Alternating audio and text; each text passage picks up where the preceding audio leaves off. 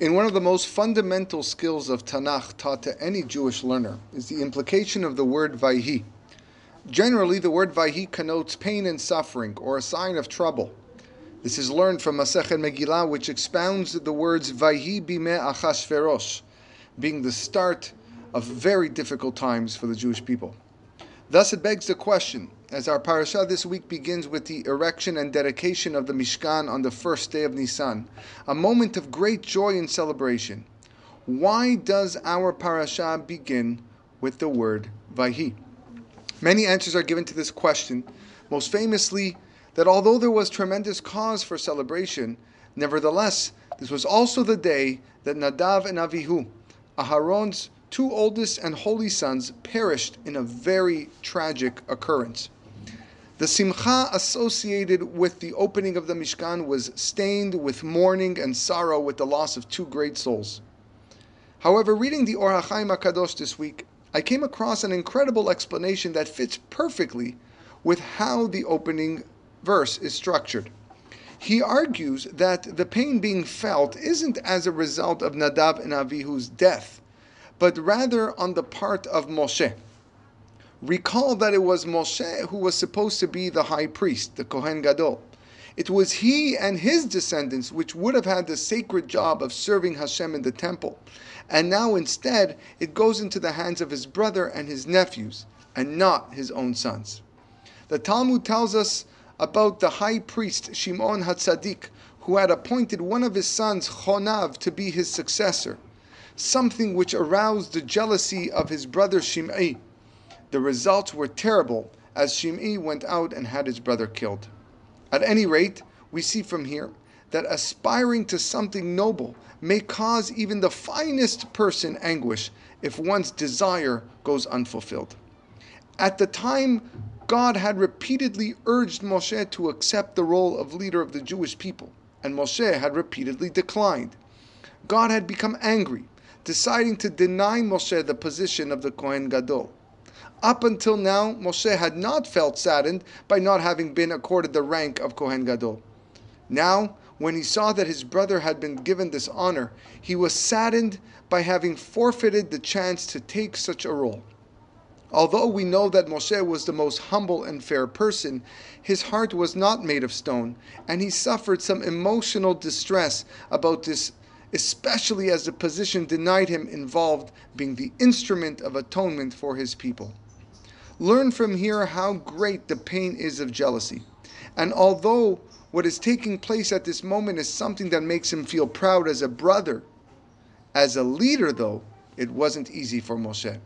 Indeed, Moshe was the humblest of all men, righteous in every facet of life, but nevertheless, he will forever lose out on this opportunity to serve Hashem in the most prestigious of mitzvot, that of the priesthood, the kehuna.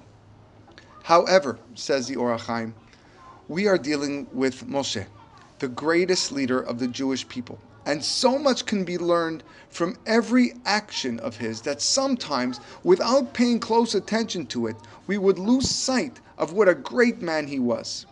The question he poses is, why call the elders to inaugurate Aharon and his sons? The Torah is clear. Vayhi bayom hashemini, and it was on the eighth day, Karam Moshe le'aharonu'bana, Moshe called Aharon and his sons, Ul ziknei Yisrael, and the elders of Israel. If indeed the following instructions of offering the korbanot were solely for Aharon and his descendants, why are the elders invited to take part and watch? He answers amazingly.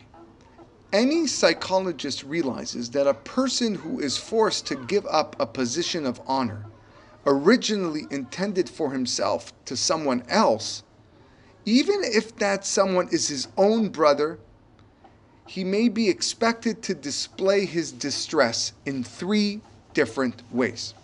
Number one, he is likely to carry out the command with dispatch and zeal. He is unlikely to carry the command with dispatch and zeal. Instead, he will act lazily and procrastinate.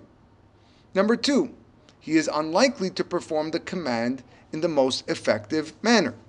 Why give it my all if there's no benefit to me? As long as I get it done, that's good enough.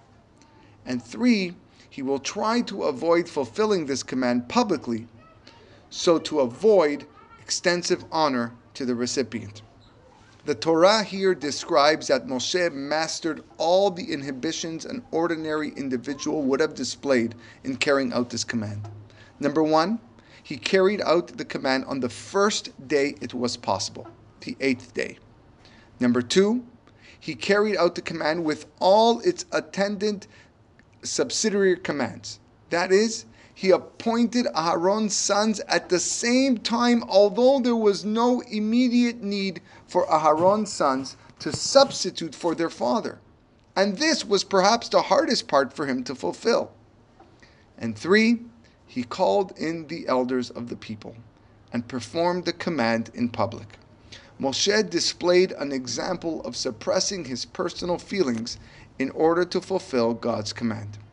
There's no question that it takes a certain level of emotional maturity to deal with the many feelings around jealousy.